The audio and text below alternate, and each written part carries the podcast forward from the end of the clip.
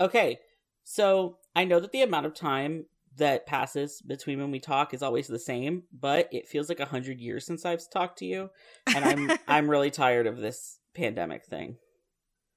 Like I'm yeah, just, a little bit. I'm just over it. Like I'm over now. I am over it because the passage of time has been affected more than I had initially anticipated.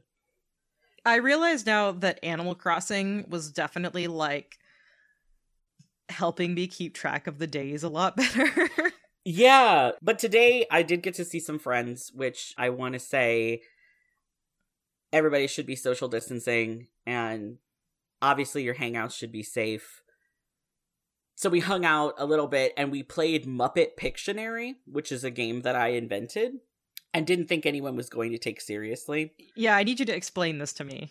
Because you said the words Muppet Pictionary with such confidence that I assumed it was a real thing that everybody knew about, and no, I just no. wasn't cool. No, no, I'm going to let you guys in on it so you can play it at home.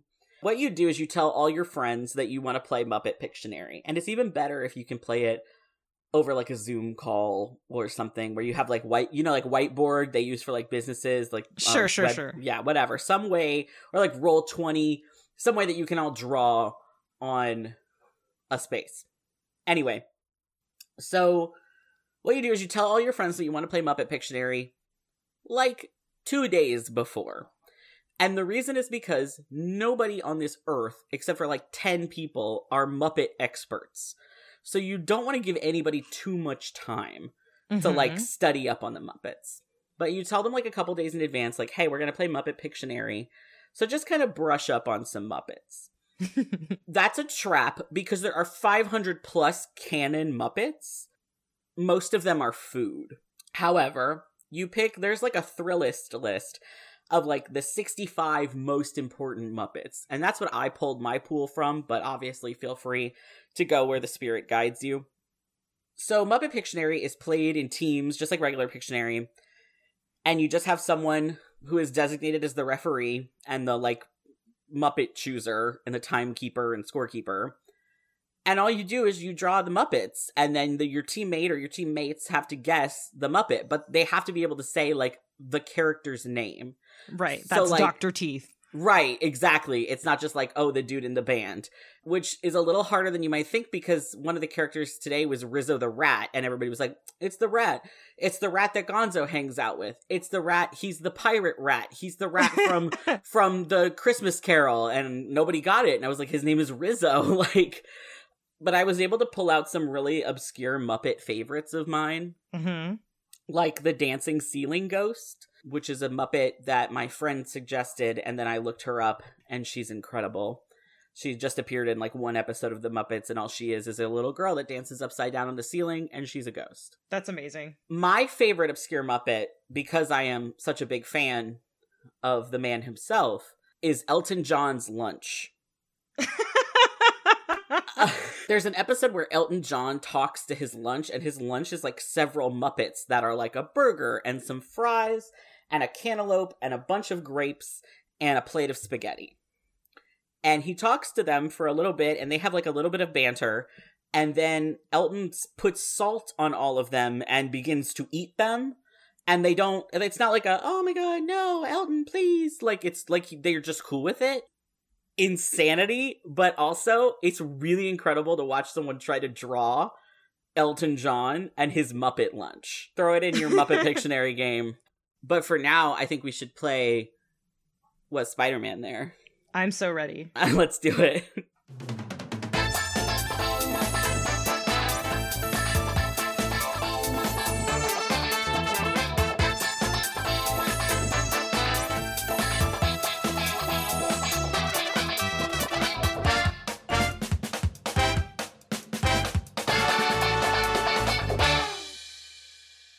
What's up, everybody? My name is Zeke. And I'm Kat. And we are here to ask the question, was Spider-Man there? Except for this week, we didn't ask it. Uh, I believe someone else asked us if Spider-Man was there. So this week we have an email from our friend Trey, who says, you've done Spidey Pool and touched on Peter and Harry's relationship, but what about exploring another big Spidey partnership, Spidey Torch?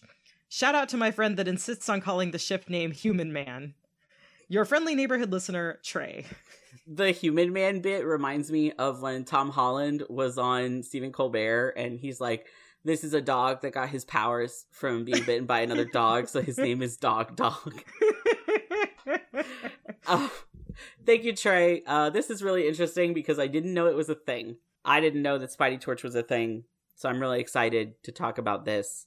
Uh, so we're going to get rolling with the first half of the podcast, which we call Elevator Pitch, which is where Kat or Trey gives us a theme for the week. Uh, and then I bring a small pitch to Kat. Kat has some time to research it. And then we come here and we find out if Spider-Man was there. There's also a second half to the podcast, but you have to beat Kat in five rounds of Muppet Pictionary before she'll tell you. I'm real good at Muppets.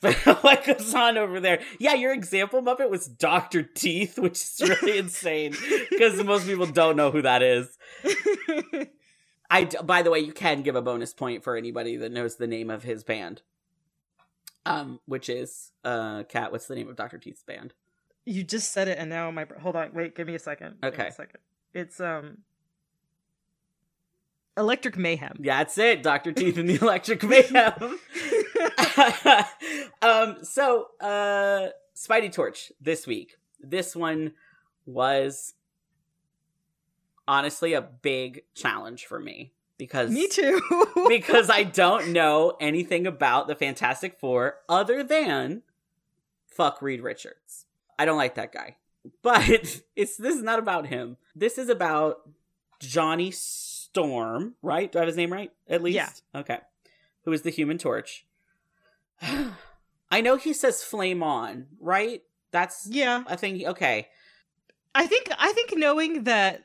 Johnny Storm is the kind of person who unironically yells "flame on" when he's about to superpower, like tells you everything you need to know about Johnny Storm.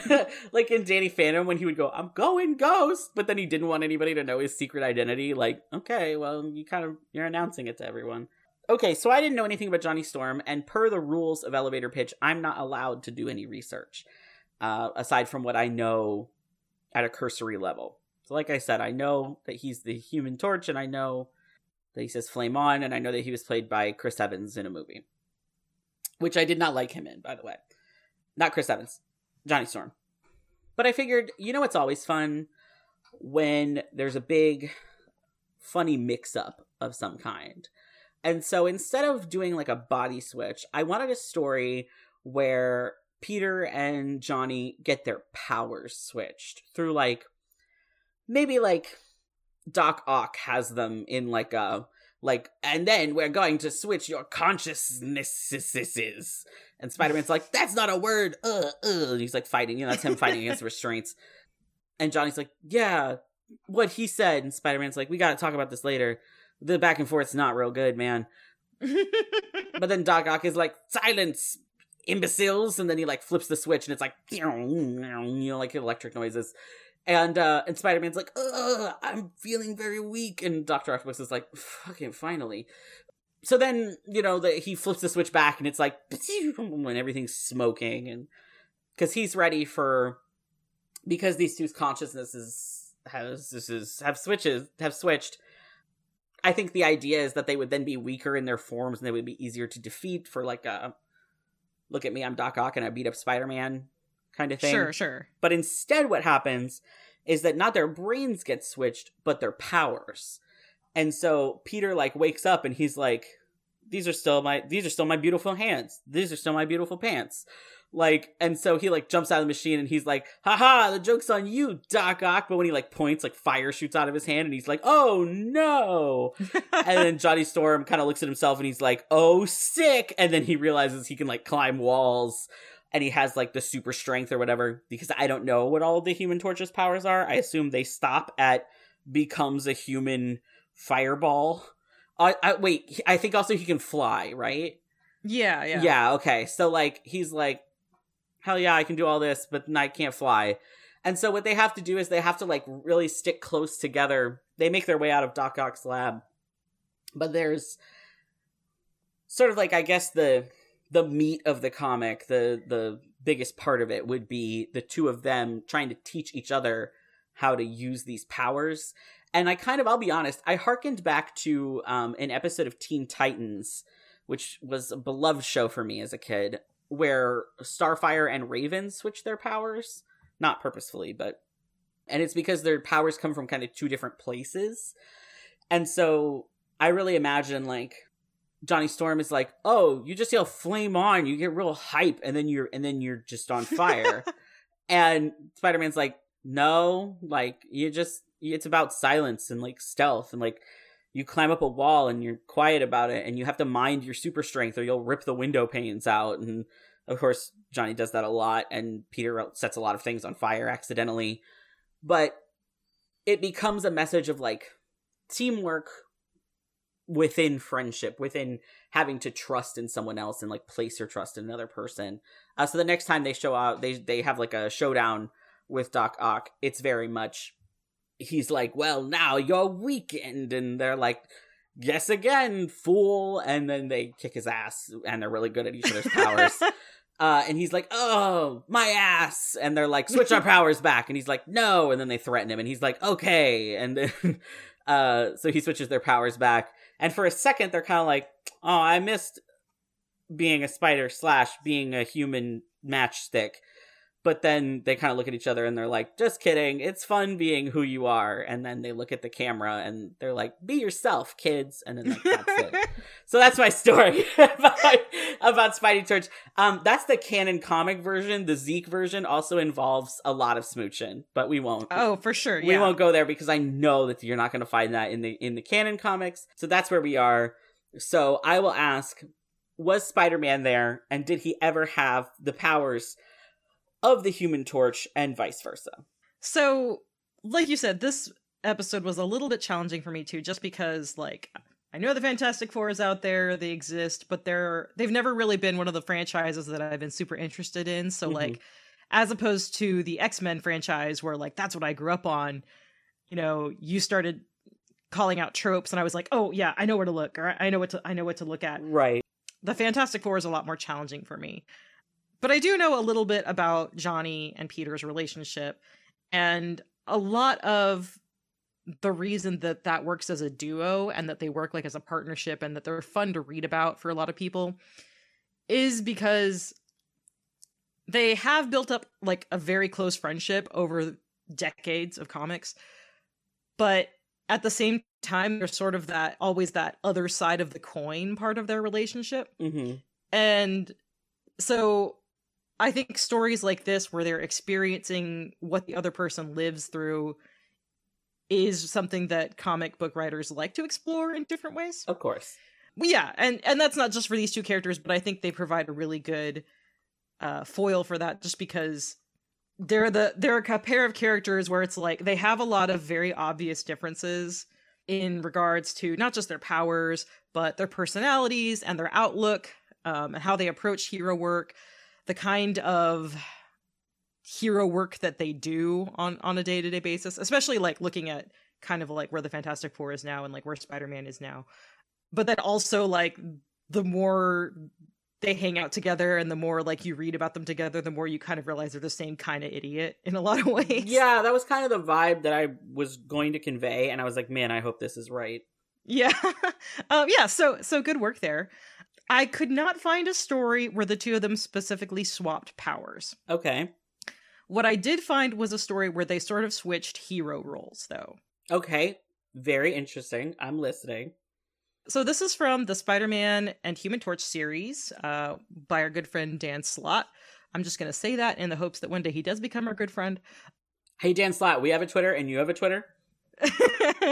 Just saying, the D Ms are open. It's Slide true. Right on in. In this issue, uh, it's this is a, a like a more recent issue, like it's from the two thousands, but it's drawn and kind of written in the style to evoke, like, the classic sixties style of comics. Like, I think the point of the series is kind of to imagine these moments in the budding relationship between these two characters, like, over time.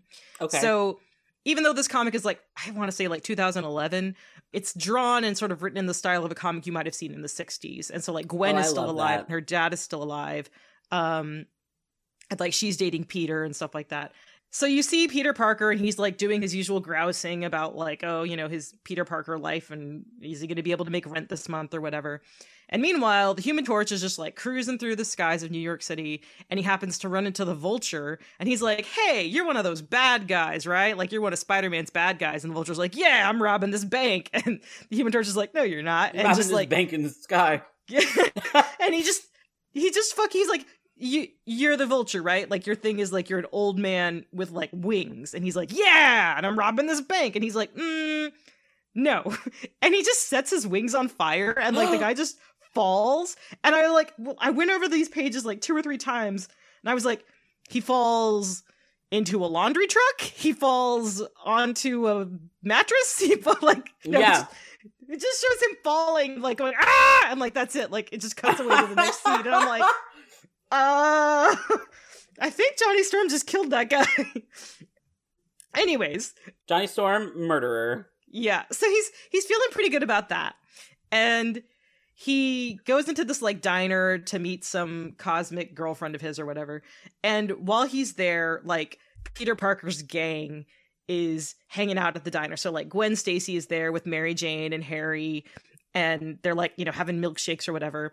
And goes up to the diner, and he's trying to be all cool or whatever. And then he runs into Flash Thompson, who is a character that I think has definitely, like, grown in popularity and people have grown to love. Like, when he was first introduced, he was basically just Peter Parker's bully. Yeah. But because I remember people being really upset that he was not the bully in The Amazing Spider-Man. Right? Or is he the bully? He is the bully in The Amazing Spider... Actually, here's here is my hot take. Flash Thompson in The Amazing Spider-Man is the best part of The Amazing Spider-Man. Okay. Um, we won't get I, into that right now, but um, I never saw those movies. I think I saw the beginning of the first one, so like I know he's in there, but like yeah, yeah. That's the only time I've even heard uh, of him. Just to be very quick about it, he's like the one character was like, oh... They gave him some nuanced dialogue that shows that, like, more is going on in his life, as opposed to, like, the other characters that are just kind of mumbling their way through the movie. The dialogue is terrible. I was like, wow, they gave him some good lines. Yeah. And like, it's oh, over. He has a personality. Yeah, yeah. And it's, like, he has more to him than just, like, I'm a bully because I'm mean. Like, they give him some character development that I was not expecting in those movies based on how the rest of them had been going. Anyways, canonically, Flash Thompson is a big Spider-Man fan. Like, okay. He thinks Peter Parker is a dork, but he's just super into Spider-Man, which is something that I'm really glad they've preserved in the M C U. That has so many fun directions that that can go. In of this course. situation, he runs into Johnny Storm, who is trying to make himself look awesome by talking about how easy it was to get rid of Spider-Man's villains and, like, what a chump this Spider-Man must be if he's having trouble with losers like Vulture. And Flash is not having it. And so, like, he starts kind of fighting with him. And uh, meanwhile, like, Peter Parker's walked in to meet his friends, and he kind of overhears them talking shit. And he's like, oh, God, like, this is exactly what I need, right? It's like the Fantastic Four thinking I'm a loser. Right. Meanwhile, as he's, like, talking to Gwen Stacy and stuff, her dad is there, who is a police captain. And he's like, oh, hey, by the way, I know that you take pictures of Spider-Man and, like, you hang out with some super people. Uh, I just want you to be really careful because the Magia are... really active right now. They're um, passing out these street drugs called uh, Z M B or quote Zoomers. Oh um, no! I was like, oh no, it was two thousand eleven. We didn't, we didn't know. We didn't know we were gonna call them that yet. Yeah. Um. And so he's like, I just want you to like be aware of that, or like if you see Spider-Man, maybe let him know that some stuff is going on. He's like, yeah, sure, I'll, you know, whatever. Uh, Johnny, when Johnny leaves the like diner or whatever, he's like, ah, shit, there's the Fantastic Four symbol in the sky. Reed Richards wants us to like go explore this dimensional pocket that only opens up every once every thousand years. It's a big pain in the ass. Uh. And Spider-Man like stops him and he's like, hey, I have an idea. You apparently think that my life is a cakewalk. And I think that you have like it made in the shade with the Fantastic Four. So... how about we switch, like, role? Like, you take care of my villains, and I go on your little intergalactic space journey for the day or whatever. And Johnny Storm is like, are you kidding me? That sounds great. Let's do that. Okay. And they both go their separate ways. And the Fantastic Four definitely deals a lot more in, like, cosmic problems. Like, mm-hmm. I think we might have talked in the past about how, like, Galactus is one of their big bads. they do a lot of like alien invasions and dimensional travel. And like, obviously Spider-Man has grown to do a little bit of that. But when we think of Spider-Man, we think of him as like being a on the street kind of hero. I didn't even know that about the Fantastic Four. I was like, who are their villains then? But yeah, it makes sense that if that's the kind of like, what's the word I'm looking for? It makes sense that if that's their shtick to be dealing with uh, big intergalactic villains and cosmic problems, that of course Johnny would look at someone like the Vulture and be like, you know, like flicking him like a fly off a plate. Like, okay, well, whatever. Like, yeah, exactly. So, I mean, they obviously have the benefit of having a team unit to work with. But I think because like their original incarnation was like they were astronauts, they were in space when they got blasted with cosmic rays, like that put them on the track to have a lot of these like intergalactic adventures and like defending the whole planet or like defending the whole universe or whatever, as opposed to like Spider-Man, who's like, he's a hero of the people. He's, you know, helping out with like everyday problems. Like the Fantastic Four was definitely more created with that, like, you know, like that Johnny Quest kind of adventure comic sure. sort of feel. And there's nothing wrong with that, but just Spider-Man is uh cooler. I, well, I feel like Spider-Man has be- stayed more relatable because of that. Yeah, absolutely. Um, I think that's something that people like me struggle with with the Fantastic Four. Anyways, getting back to the story. So Johnny is just like too O P. Like he's just too too powerful for this job. Like stopping bank robberies and like muggers is just practically boring for him. He does run into some problems where he's like, oh, I'm supposed to uh look into this street drug thing, and he's like, I know, I'll pretend to be like an ordinary dude and go pretend to buy some. And literally in this scene, he like walks up to like some like, you know, drug dealers that are like hanging out in an alleyway or whatever, and he's like, hey, yeah, I want to get some Zoomers. And they're like, they literally tell him, you are the whitest person I have ever seen in my entire life. Oh my god. Like, that's literally what the page says. He said, uh, what's up, fellow kids? They said, yeah, you're, uh, you're white, though. Well, I mean, like, I think the guy saying it is also white, but, like, apparently Johnny Storm is just on another level of whiteness. I believe and, it. And, uh, and he's like, wait a minute. I know who you are. You're Johnny Storm. And he's like, oh, shit. Apparently it doesn't work being undercover if, like, you've been on the cover of Vogue or whatever. My superhero outfit does not include a mask, and I did not consider that up to this point. Exactly, exactly. So he has to kind of strong-arm his way into getting a little bit of information. Meanwhile, we see Spider-Man, who's, like, waltzed up to the Fantastic Four, and he's like, hey, uh, I'm taking over for Johnny today. And they're like, no, you're not. And he's like, yeah, I am. And they're like, okay, well, we gotta go, 'cause this portal is gonna close. So, like, they go into the negative zone, and they're supposed to, like, go take readings from a planet or something like that. But while they're in, like, subspace, like, Spider-Man is flipping out. He's like, oh my god, did you guys see? It went all sparkly. And they're like, yeah, we have a word for that. It's called Thursday. and, ah! Um, and, yeah, the Fantastic Four are kind of mean sometimes. Well, because fuck Reed Richards. Yeah, exactly. So... Uh, they're doing, like, their space stuff, and they're like, oh, no, like, the cosmic rays are getting too hot. Like, it's, the heat is is affecting the spaceship that we're in. And they're like, if Johnny was here, he would be able to filter, like, siphon off the heat from the outside of the ship. And I'm like, you probably should have just, I don't know, phoned him or something and been like, no, we really need you. Like, this seems like a very critical mistake on your part, Reed Richards. Uh, yeah, and so I was going to say, what a huge design flaw, because what if Johnny dies? Yeah. So Spider-Man is like, okay, don't worry about this. I've got it. I can take care of it. And so he like uses his webs to like insulate the ship, but they're like, uh, you've gunked up all of the equi- the scanners and the equipment. How long is this going to take to dissolve? And he's like, uh, about an hour. And they're like, the portal closes in sixty-two minutes. And he's like, I'm sorry. Yeah. Like, I was, what did you want? I'm trying to help. Back in New York.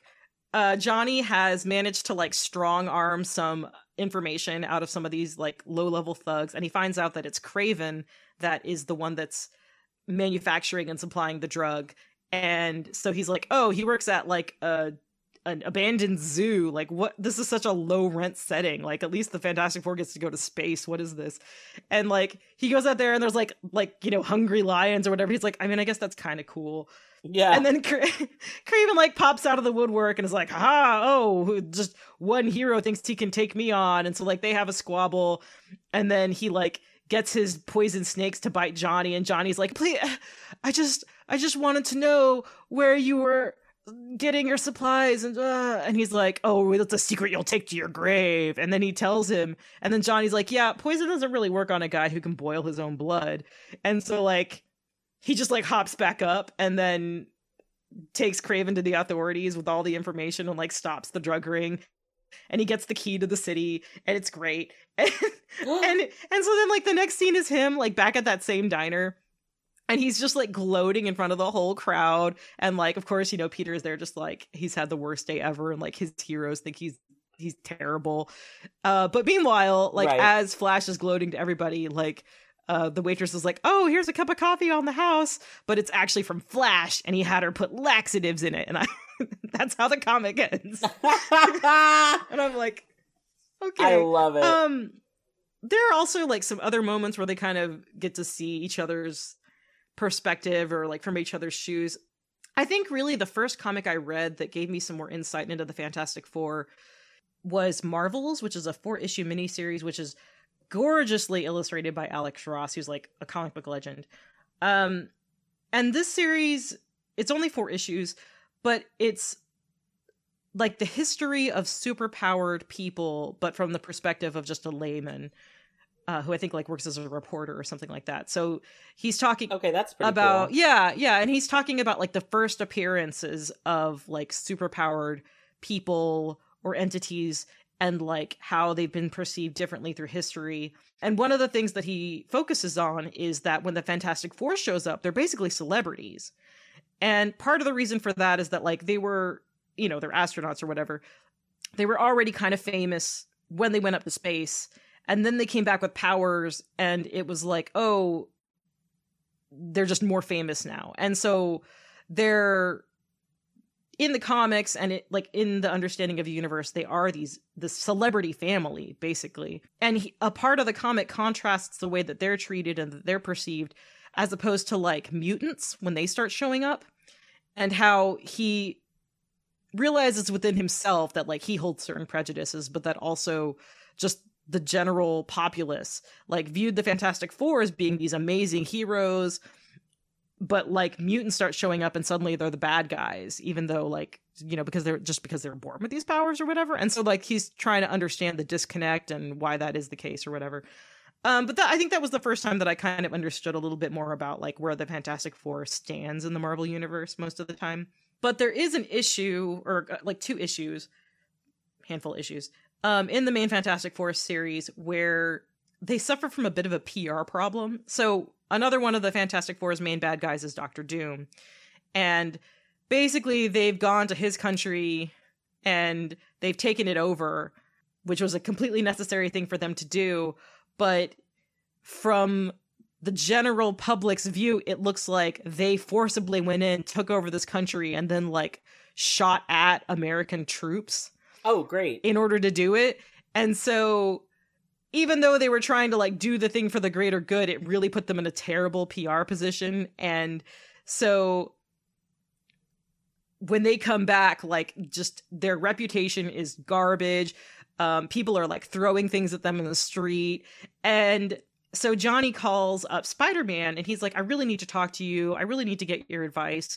And Spider-Man is, like, really puffed up. He's like, oh, yes, come, oh, yes, I will advise you. What is it that what is it that you want to know from me? And so he starts talking about, like, how the media is treating the Fantastic Four. And he's like, yes, you know, um, people are quick to report on things without knowing all the facts. Yeah, that's true. Uh, yeah. And he's like, well, how do you do it? And he's like, how do I do what? And he's like, how do you deal with being a loser? and, ah. and Spider-Man is just like, I could strangle him.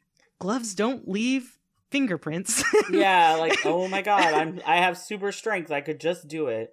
So there's a couple issues where, like, Spider-Man is kind of trying to teach him a little bit about just, like, more or less it's a this too shall pass kind of lesson. Like, mm-hmm. he shows him how people's perception of him can change literally within the same day. And I think the idea is he's trying to teach him that, like, how you can't let it get to you and how you still have to consistently do the right thing, even though it's not always recognized or people don't always understand why you're doing it, or that people are quick to jump to their own conclusions. But Johnny is just so up his own butt.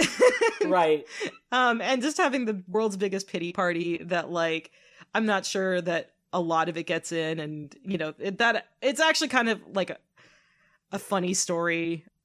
But it does show that, like, it's, at times they do really seem like they're understanding where one another is coming from. And at other times it's just like you couldn't be more blind to what the other person is going through. For sure. But they both definitely feel like the other one has something that they want. Which is always a good trope. That's always, yeah, it's definitely a good trope to explore. So always makes for good storytelling, to my mind. I think so, yeah. I think a power swap would be really cool, but I will have to say definitively that Spider-Man and the Human Torch were not there. So Spider-Man was not there, but he could be. So Dan Slott, if you want to hit us up, you know, we can be friends. We can talk about it. And if you want to write it, um, we're open to that. You know, we can have our people talk and we'll get a cool power swap story going, because I really think that people would enjoy that, probably. I hope they would. I always like when I come up with a with a story where Spider-Man was not, because it makes me feel very clever. It's like, of all the comics in all the world, I made this garbage up that nobody thought of before, I guess. Well, I would, or maybe somebody or maybe somebody did and it got thrown on the cutting floor like a bunch of times, which is probably the more likely scenario. But yeah, um, hit us up or don't, but please do. Uh, so if Dan Slott wanted to follow our Twitter or drop us an email, Zeke, can you tell him where he would do that? Yeah, Dan, you can hit us up on Twitter at was Spidey there. Uh, you can find us if you go to your followers. You, I think you can search. We're in there. Was Spidey there? Uh, or you can just type in at was Spidey there. Uh, or you can send us an email at was Spidey there at gmail dot com. You know, some people like to kick it old style. And so you can always shoot us an email. Um, or if you just want to tell other people about us, uh, you can hashtag was Spidey there. We also follow that hashtag. So add us if you want to talk to us. Hashtag if you're talking about us. I guess if you're not Dan Slott and you're listening to the show, you could also do that. um, but this is really just for Dan Slott. So if you're not Dan Slott, just go ahead and skip until you hear the funky music a second time, because then we're going to go ahead and, and go into the second half of the podcast, which is right now.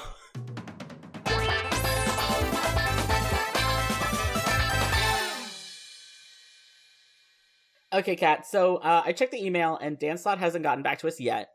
So let's go ahead and do this super secret second mystery part of the podcast, and maybe we will lure him in with some cool ideas. All right. Well, the super secret second part of the podcast is two truths and a fic, or in this case, two truths and a fantastic fic. Ah, I see what you yeah, did there. Yeah, in this segment, I will give Zeke two canonical Spider-Man storylines and one that I have lifted from an obliging fan. And Zeke has to try and figure out which one of them is the fanfic. And I'm not good at it. It's just straight up, I'm not good at it. We're uh, fourteen episodes in? Is this episode fourteen? fifteen. We're fifteen episodes in. I think I've done this twice, maybe three times, but probably I think just twice. So I'm not good at this at all. And now I'm really in uncharted waters. But the one time I did get it right was a Spidey Torch fic. It was a smoochin' fic, but it was for Spider-Man's birthday. So maybe this is, maybe this is my shot. Who knows? Yeah, maybe this is your secret ship. It could be. Maybe I'll maybe I'll get super into Spidey Torch. Maybe that'll be what happens. I don't think so, mostly because I really, I'm kind of getting into Spider-Man now, and I'm really seeing where my interests lie. And spoiler alert, it's the bad guys. But I don't know. Maybe, maybe, maybe Johnny Storm could be a bad guy because he's kind of a dick. But let's not go there. So what is the uh, sticker on the line for me this uh, week? Today's sticker I picked in honor of Johnny Storm, who believes that he is God's gift to humanity. So it's a little web-slinging sticker. It's like a picture of Spider-Man's webs, but it says, "For you." Wow. Oh, that's so sweet. I will try. I'll do this not for honor, but for you, Spider-Man. And we will give you some kind of prize if you want to holler at us and tell us what that's from. Let's hear it. Let's hear story number one. Story number one. With Reed, Sue, and Ben investigating a hydrogen planet in the negative zone, only Johnny Storm is around to receive an urgent distress call from Puerto Rico. Well, Johnny and your friendly neighborhood Spider-Man, that is. It turns out all is not sun, fun, and empanadillas, as the two have to battle Luminestro, an irradiated terror from the depths who threatens the whole island. Who's Ben? That's not Uncle Ben. That's the that's the thing, yes. Right? Okay. You said Sue and Reed and Ben, and I was like, Uncle Ben? Like the Beyonce gift? Like, I was like Tiffany Pollard, like, Uncle Ben? Like, okay, I'm with you now, though. That sounds like fun. Also, I love the addition of empanadas in this story.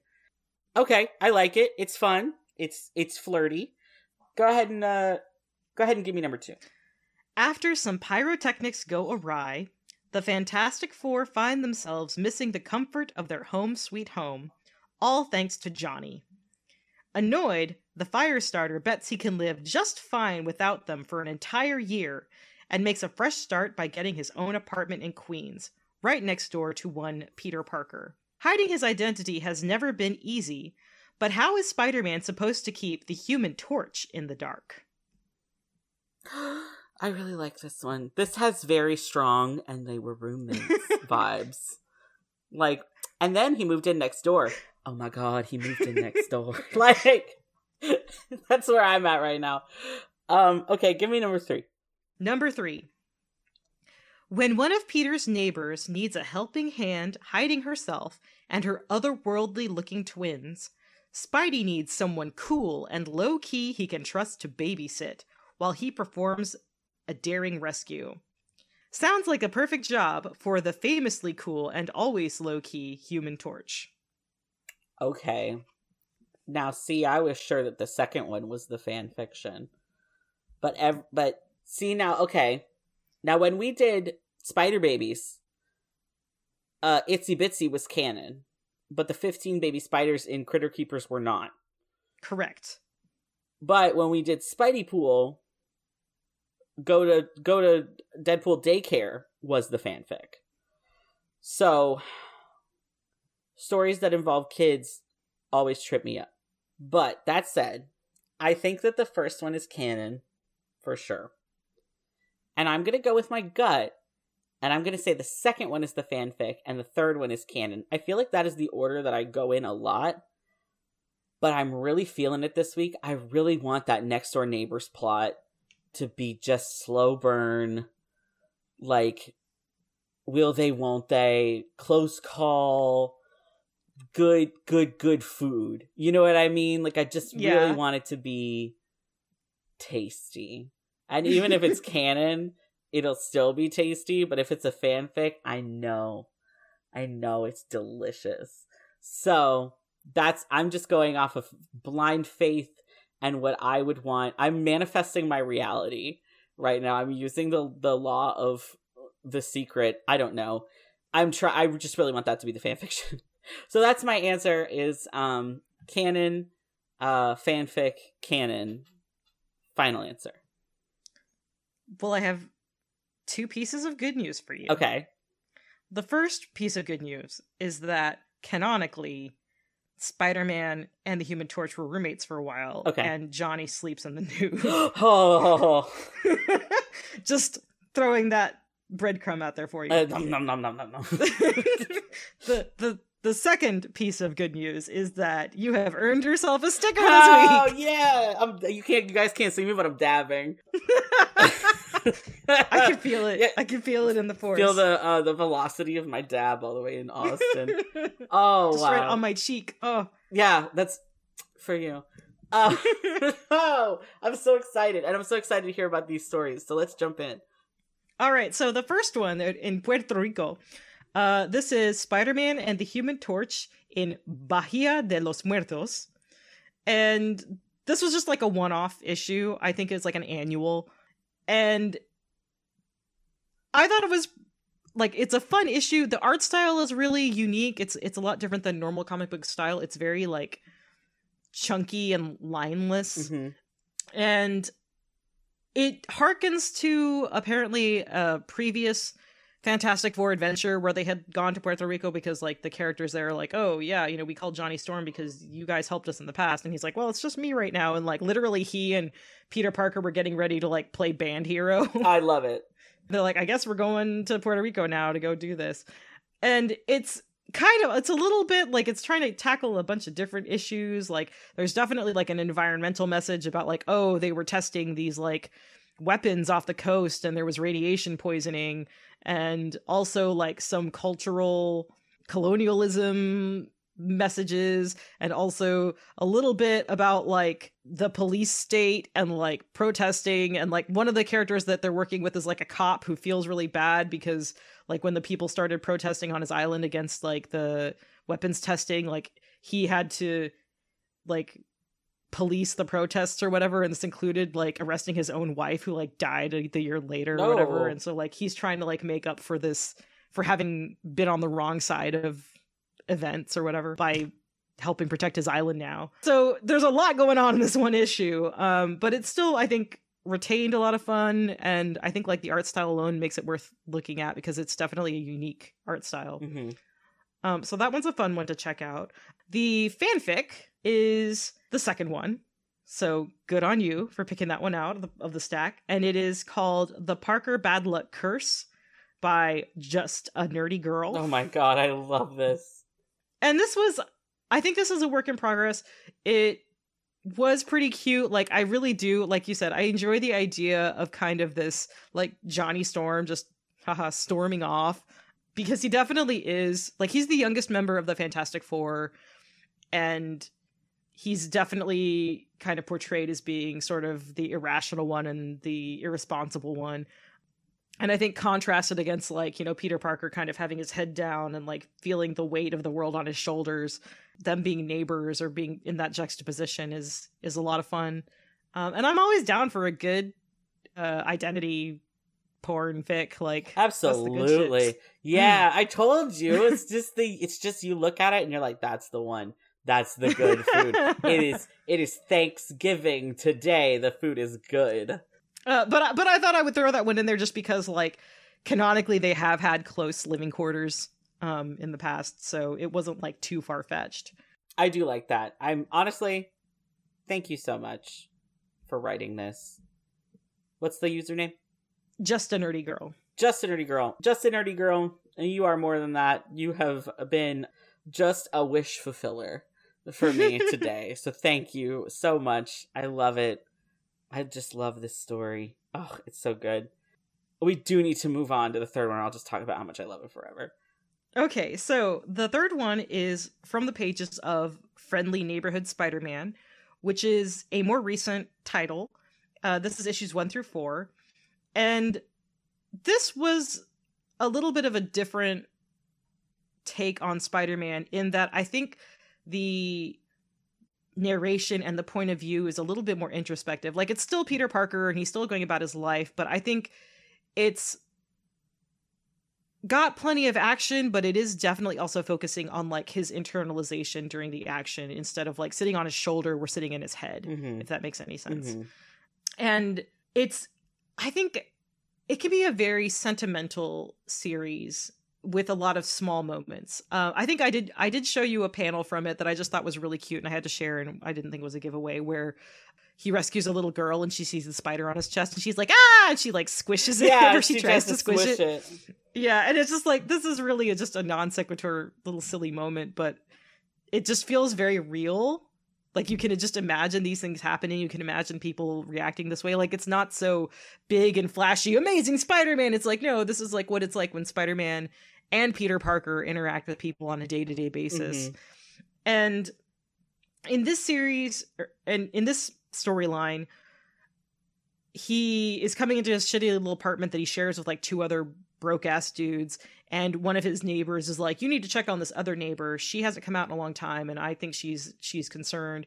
And so, like, he comes and, like, gives her a bag of apples, and she's like, yeah, I am kind of scared, do you know any heroes? And he's like, well, I know Spider-Man. She's like, mm, do you know anybody better than that? And he's like, okay, how about we talk and then we can see if maybe Spider-Man knows some better heroes. And he's like trying not to be, like, just mortally wounded.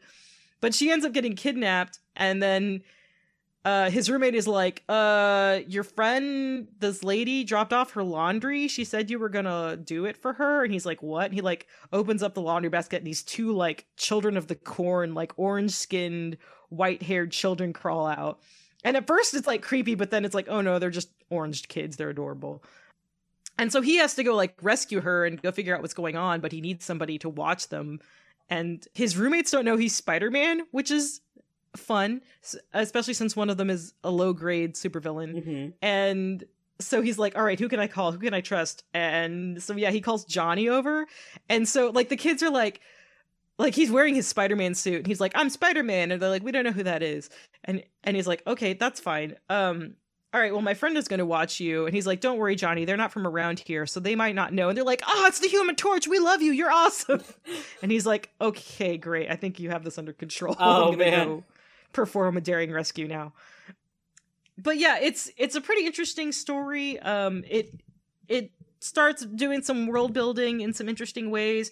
I think it does a good job of showing Peter interacting, like, not just with his roommates, but, like, with the people that are in his daily life. Like, even the people in his apartment building, and the people that, like, the homeless people that are outside his building. And, like, there's some moments with Aunt May. And so I think if you just really want to, like, get to know Peter Parker a little bit better, this is a really good series to look at. Like, it really is about friendly neighborhood Spider-Man. Mm-hmm. Yeah, I like that a lot. I do. I really am a fan of Spider-Man in the neighborhood. Like, I know that there are lots mm-hmm. of, like, and then he and then he and then there was Green Goblin, and also Doc Ock, and he had to punch people through four dimensions, and like I, and like that's super cool, don't get me wrong, but I really like stories that are like, and then Spider-Man beat up a guy because he stole an old lady's purse, and he was like, you shouldn't steal purses, and the guy's like, ah, you're right, Spider-Man, and like that's yeah there there is a really touching moment where um he sees a kid getting bullied, and he, like, stops the stop them from bullying him, and he's like, hey, are, you know, are you okay? And then he turns to the the kids that are bullying him, and he's like, if you mess with him again, you're gonna have to answer to me. And the kids are like, we're sorry, we're sorry, Mister Spider-Man. And he realizes that he's just, like, scared them, and they're, like, middle schoolers. Mm-hmm. And he's like, and he could just be like, well, don't do it again, and walk off. And he's like, no, okay, hold on. And, like, they're, they're, like, waiting for the bus. And so, like, the bus pulls up, and he, like, talks to the bus driver. He's like, is it okay if I ride with you? And so, like, the kids get on the bus, and then he gets on the bus and has, like, a chat with the kids as they're, like, riding to school mm-hmm. to, like, explain why bullying is bad. And, like, ugh, Spider-Man. You know, and I'm just like, and I was like, oh, responsibility. Oh, accountability. Consequences. Oh, mm, this is why you're a good boy. Cat, cat voice. He's meeting all my standards. Yeah. These stories have all been, without exception, some of the best ones I think that I've heard doing the podcast up to this point. I feel like I also say that in every episode, but, like, this is just, like, these are just really good. Just at the at their core, they're all just really good stories. Mm-hmm. And I was really, I'll be honest, I was not expecting this to come out of the Spidey Torch episode, because I wasn't I was like, whatever, there won't be that much content for it, but turns out there is, and it's good. Like, it's good stuff. What I did not realize was that Spider-Man not idolized, but, like, looked up to the Fantastic Four. I was not aware that that was a pre-existing, like, relationship, so it's also cool to learn that that he's kind of like, oh, the if the Fantastic Four think I'm a loser, like, that'll super suck. Yeah, I think he just looks up to them because they're, like, heroes that happen together as a scientific mind. Like, mm-hmm. I think he looks up to Reed Richards' accomplishments as a scientist, although there have been comics where he realizes that, like, Reed Richards just needs to get, like, his personal life together, though. Um, so, but I think, like, as a unit and as, like, a, a crime-stopping, world-saving unit, he really respects them. Yeah, I think that's cool. And I think these stories have all been really good. Do you know what else I think would be cool? Is if you had a cool piece of Spider-Man trivia for us this week. I have a have a really silly one this week. I love when you have a silly one. Yeah. Um, so Uh, if you're like me, you may have spent hours wondering whether or not the Spider-Man M C U Audi commercials are part of the canon. Okay. I didn't even if know this. Like me. I didn't even know this existed, but I bet if I if I had, I'd be like, okay, well, when? Yeah, there's like two car commercials where like Tom Holland, Peter Parker is like learning how to drive, and for very silly reasons. Like one of them is him taking his driving test, and like the other one is him like borrowing this quote unquote experimental car to like bring in as a visual aid for the science fair or something. And I'm like, that's not what science fairs are. You should know this, Peter. But uh well, in the M C U, uh, anything is possible. That's true. I guess that's what science fairs are in the M C U.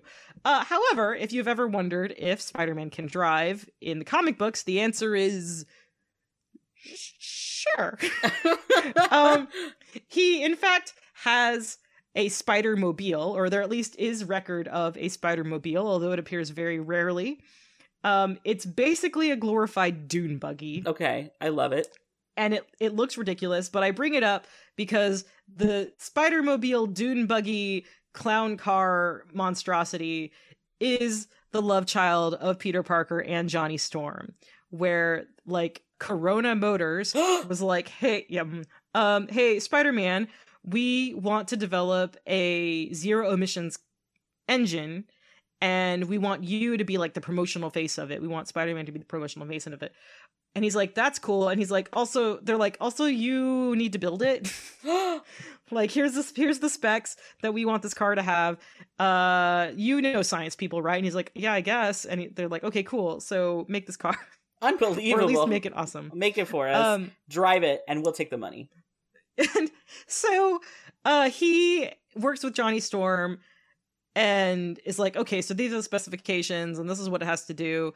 And basically Johnny Storm essentially builds the car for him. But like, I mean, I guess Johnny is amazing at building cars and vehicles, but also has the style sense of a twelve year old who just discovered Hot Wheels, because it's just the worst thing. And it's like, his idea of what cool was clearly informed by like James Bond movies and Speed Racer, because he's oh, no. like, oh, and this is the switch that you turn on to make the Spidey signal go. And he's like, why would I need to signal that I'm here? Like, I'm already in the car.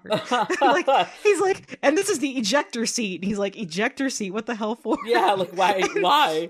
And I have a I have a book called um, The World According to Spider-Man, which is this really cute book that includes all these like personal documents, and like it's kind of like written from his perspective, and it's like these are the costume ideas that didn't pan out and stuff like that. And there's a diagram of the Spider-Mobile that includes like, this is the pie dispenser that shoots out fruit pies, but this is also the chamber that keeps the fruit pies cold. And I was just like, I guess this is canon now, it's in the book. I want to say that I have just Googled the Spider-Mobile and I'm disappointed that you have not discussed whatever this image is where they have it at an auto show and people are laughing at it. Like, canonically, the people in Spider-Man's world think that this vehicle is as ridiculous as we do. Uh, oh, absolutely. They absolutely do. I'm also a huge fan of the spider rims. It's just his face. In the comics, it's really funny. The comic where they introduce it, Johnny Storm is like, all right, here it is. And he's like, all right, that's my car, I guess. And they have to go, and Johnny's like, well, I'm going to fly there, obviously. I'm the Human Torch. That's kind of my thing. And so Spider-Man's like, I guess I'm driving this thing. And he's just like on the sidewalk and like going in between the crowds. And Johnny's like, can't you drive? And he's like, I grew up in New York. What makes you think I can drive? Uh, you know, I was going to say that when you were like, oh, can you drive? I was like, he doesn't need to. He lives in New York. And so then like later on in the comic, um, he shows up in the car and like bad guys are like, oh shit, and they start running. But I think it's implied that it's more because they're worried he's gonna like run them over. Well, yeah. Than like, oh shit, Spider-Man is here. Oh shit, Spider-Man's here. He does not have insurance. So yeah, so Spider-Mobile, Johnny's gift to the world and to Spider-Man and to us, the adoring fans. Thank you so much, Johnny Storm. You did one thing right in your life, and it was make this. Thanks for digging that up for us, Kat, and for um finding all these cool stories to tell us this week. Um again, if you are Dan Slott, we do want to hear from you. It's this is not a threat. It kind of came off as a threat. It's not. But please send us an email or a tweet. And if and if you're not Dan Slott and you want to do that, again, you can email us at uh, was spidey there at gmail dot com, or you can tweet us at was spidey there. Thanks so much for listening. My name is Zeke. And I'm Kat. And we'll see you next week.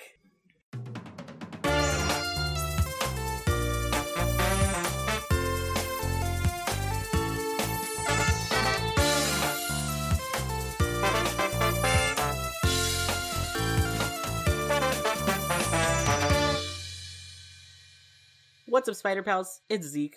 If you enjoyed the stories that we talked about in today's episode, you should check out the issues they're from. And they are Spider-Man slash Human Torch, number two, Fantastic Four, number five twelve through five thirteen, Spider-Man and the Human Torch in Bahia de los Muertos, Friendly Neighborhood Spider-Man, numbers one through four, and our featured fic this week is The Parker Bad Luck Curse, trademark, like parentheses T M, by Just a Nerdy Girl. Thanks so much for listening. We'll see you next week.